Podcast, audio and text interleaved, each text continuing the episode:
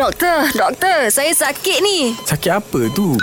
Nak tahu, dengarlah doktor, doktor. Assalamualaikum doktor. Waalaikumsalam. Ah ini ada yang tanya Faris. Dia kata saya memang kaki tidur, suka tidur, balik kerja tidur. Jadi bulan puasa ni doktor, kalau saya tidur berlebihan, ada efek apa-apa tak daripada kesihatan saya doktor? Saya memang suka tidur. Terima kasih Farid yang bertanya dan juga semua pendengar gegar Pemata Pantai Timur yang saya muliakan. Eh. Yang pertamanya, kita waktu tidur, kita telah ada waktu tidur yang khusus benar. Biological mm. clock kita panggil jam biologik kepada badan kita. Tidur tu waktu malam dan sehingga sehingga subuh lah. Jadi kalau kita lebih tidur ataupun tidur tu tidak teratur yang pertama dia akan mengganggu biological clock ataupun jam biologi ke badan kita.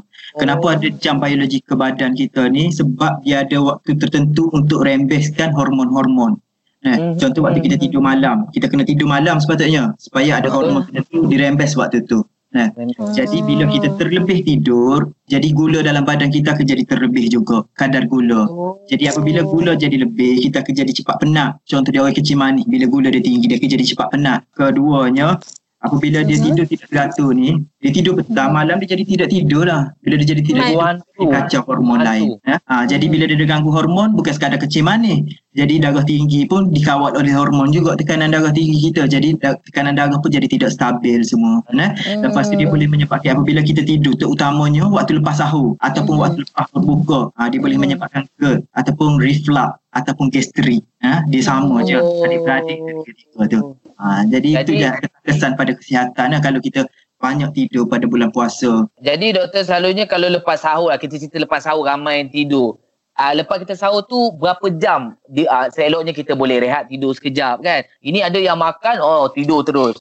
Se- seeloknya berapa jam jarak lepas sahur tu?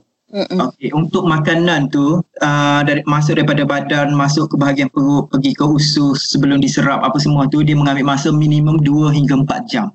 Oh. Jadi sebelum 2 hingga 4 jam elokkan daripada baring dan seterusnya okay. elok daripada tidur. Ha, hingga 4 jam. Ada setengah kata baring, tak tidur dia baring je. Ha, tak boleh juga. Oh. Dia kena duduk ataupun berdiri. Oh, Alright, okay. faham doktor. Hmm. Ha, jelas ke tidak? Nak dengar lagi tentang kesihatan? Dengarkan di Gegar Pagi setiap Ahad hingga Kamis pada pukul 9 pagi bersama Mat Syah dan Mek Zura.